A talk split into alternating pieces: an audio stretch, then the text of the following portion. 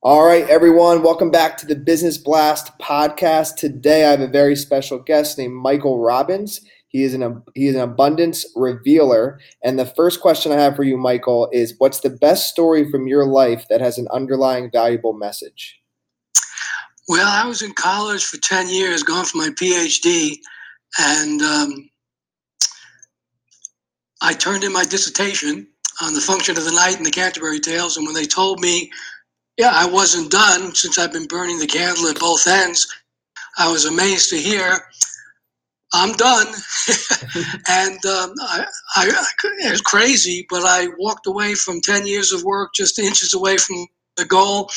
And I lived on the road for 12 years without working. And it was the message that follow your heart. I've found freedom.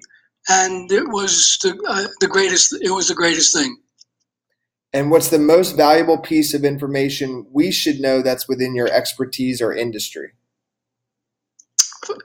Well, follow your heart again, and also know who you are, and that's where I'll get into more deeply with the questions is self-knowledge.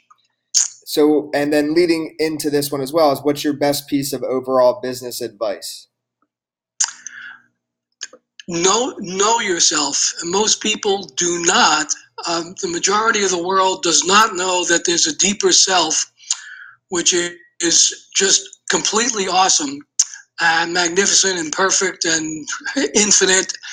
And without that knowledge, we really miss a powerful key. So, it's really self-knowledge, the getting and the applying that is most essential. And if you could give your younger self one piece of advice, what would it be? Well, I'd probably tell him, he wouldn't listen to me, I'd tell him to not be so sexually crazy because there'd be consequences in his physicality. But that's what I probably would have told him, along with reminding him about there's a deeper self that he doesn't know. And in your opinion, what's the key to happiness? The key to happiness is again this self.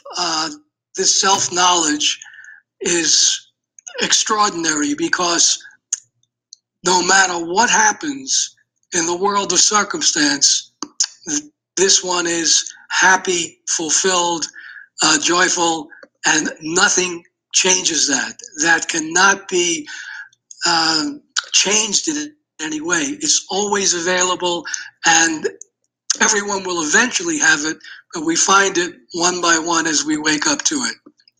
And what's the best book you've read, and what was the number one thing you learned from it? The best book I've ever read is The Way of Mastery by an author named Jayam. And again, I have studied that for years, rereading, because it's a wonderful instruction about who we really are, the divine self that we are. And what's your favorite quote and why? Let's see. I am the resurrection and the life, because we are.